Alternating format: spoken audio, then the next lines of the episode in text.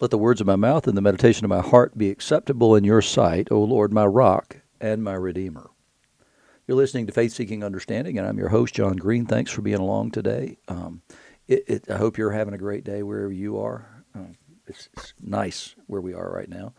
Um, it, it's we're still in winter, but but it's it's really pretty outside and all that. So ready to go out and take a walk in a little bit. But but I needed to do this first. So glad to be with you today. Hope you're uh, you're doing well. so to, to what, we're, looking at still is in in um, Matthew five, the um, Sermon on the Mount, and so we have covered several things. And yesterday we looked at laws of retaliation. Jesus tells us what to do when somebody um, sins against us. When an evil person, particularly, sins against us, uh, what are we supposed to do? How, what is our attitude supposed to be towards those things? And, and we're going to get more of that today. But but I think this is probably the most important principle that that we can actually run up against, uh, and, and it's it's something that we as Christians need to be really really good at, and it's not something that I've been particularly good at for for much of my life. Um, I wish I had. Um, because it, it's important in a in the in a way that really matters because it changes our attitude towards people if we if we remember this one very simple principle that Jesus taught, and that is um, as simple as love your enemies. That's the whole point of today's um, talk. You've heard it said, you, lo- you shall love your neighbor and hate your enemy. But I say to you, love your enemies and pray for those who persecute you. Which I said yesterday, Jesus did to the end on the cross. So did Stephen. So that you may be sons of your Father who is in heaven. Love your enemies and pray for those who persecute you, so that you may be sons of your Father who is in heaven. So, if it's important to you that you be a son of your Father who is in heaven, or a daughter, either way, love your enemies and pray for those who persecute you. It, Jesus makes that central in a way that he doesn't do with anything else, so that you may be sons of your Father who's in heaven. For he makes his sun, S U N, rise on the evil and on the good, and sends rain on the just and the unjust. I mean, we all live in the same world. Jesus says we, we, we, we get bad things come into our lives, good things come into our lives, right? Makes sun rise on the evil and the good, sends rain on the just and the unjust. Now, both those things are, are good in their measures. But if you love those who love you, what reward do you have? Don't even the tax collectors do the same? And if you greet only your brothers, what more are you doing than others? Don't even the Gentiles do the same? You, therefore, must be perfect, as your heavenly Father is perfect. Well, I'm done. How about you? I don't know how you're feeling about that. I'm, I'm feeling hopeless when I read that. But but what's the point of all this? What what is Jesus? What is his intention here?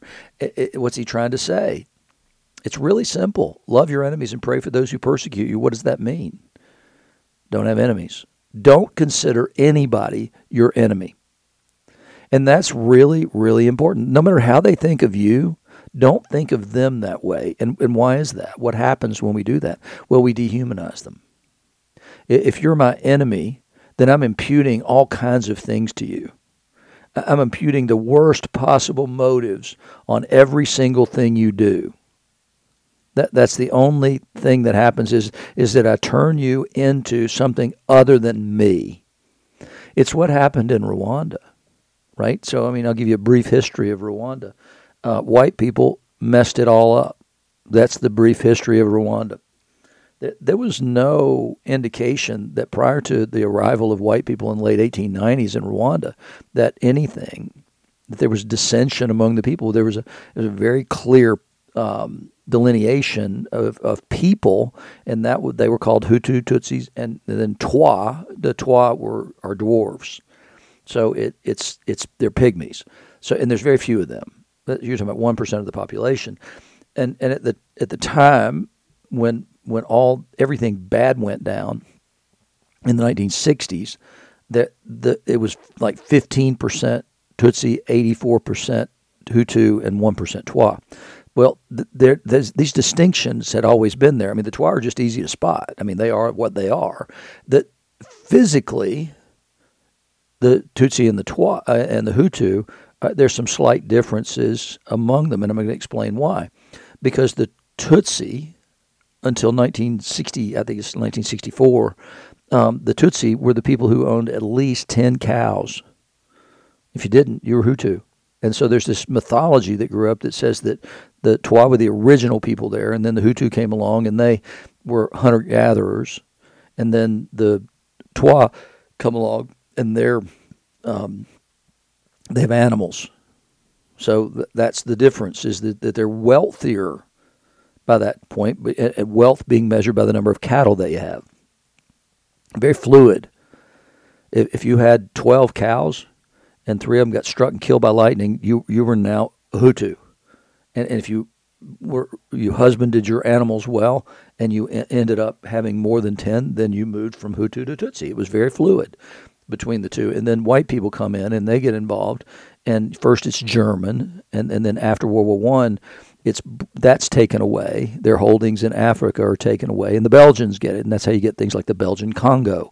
And so that's that's where all of this comes from. And so the the Belgians are sort of um, not very interested, frankly, and so the French end up in control, and the French decide, you know, this is too complicated we, we need national identif- identification cards. And so they then lock those designations into place between Hutu and Tutsi permanently. If you are today, on the day we issue these cards, then you and all your family will be going forward. And then they began to treat them as different. That that uh, had happened along the way. The Belgians actually did that. They treated the Tutsi as quote noble and born to rule. And so they got all the government positions, they got all the best education and all that kind of stuff, and the, and the Hutu got the hindmost. Well, once the French finally looked up and said, you know what, this is not fair that this is that way, let's have a free and fair election. Well, I told you the percentages 15, 84, and 1. So everything got reversed and, and the Hutu, after years of being subjugated, then took that out on the Tutsi and began to kill some of them and then began to exclude them from education and government jobs and all that kind of stuff. Well, because there was, you know, like six times the number of them. So they could do that.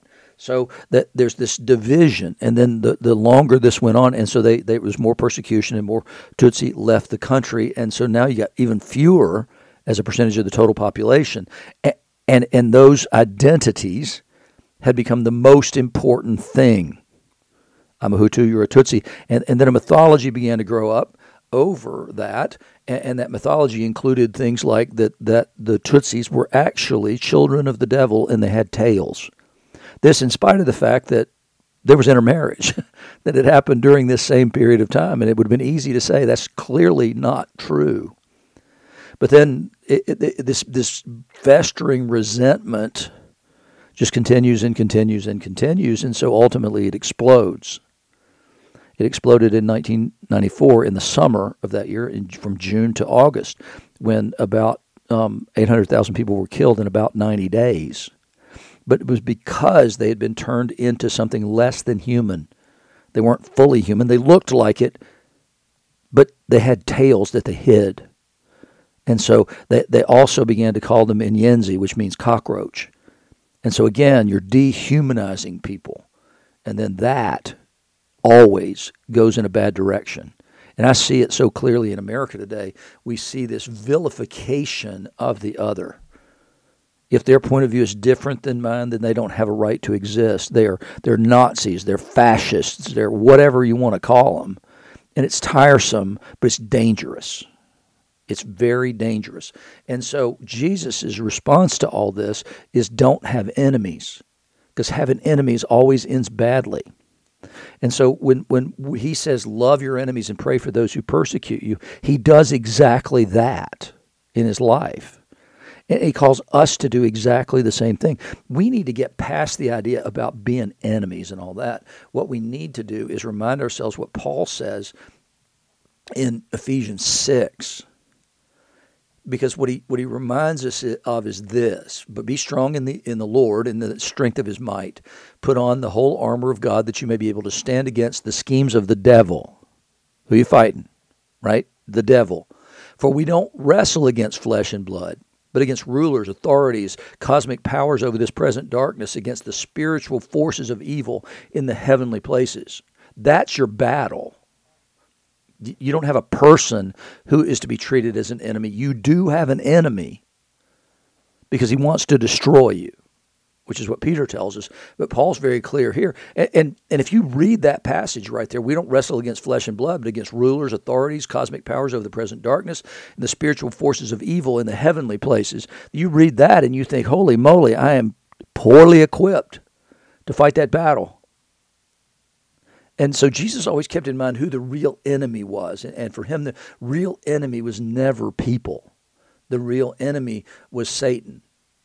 He knew that. Right from the start, he knew that. And, we need to be better at recognizing that. Take a deep breath and say, What's my battle? What's my battle? Who's my enemy? Who am I fighting? And then pray for the person who considers you to be their enemy. Just pray for them right? Um, we shouldn't treat people as our enemies. As Christians, Jesus is saying, don't have enemies. It's just that simple. Don't think of other people as your enemy. You do have an enemy, but it's a spiritual enemy. It's the one that wants to destroy your soul. He says in other places, don't be afraid of the one who only has the authority over your body and can throw you into prison. No, fear rather the one who has the authority and the power to throw you into hell. And so if we keep it that way, then we fight the right battle. If, if we always remember that our battle is not with flesh and blood, th- then we come out way ahead on the other end of the other end of the scale. Because th- then we don't allow that to control our lives. We don't allow those things to come in and take over my thoughts and to cause me to obsess over what am I going to do about this? How am I going to fix this? Here's what they're going to do. Here's what the, you know their horrible thing, and, and therefore I'm going to impute all this to them. No, rather hit my knees and pray for that person and fight the spiritual battle.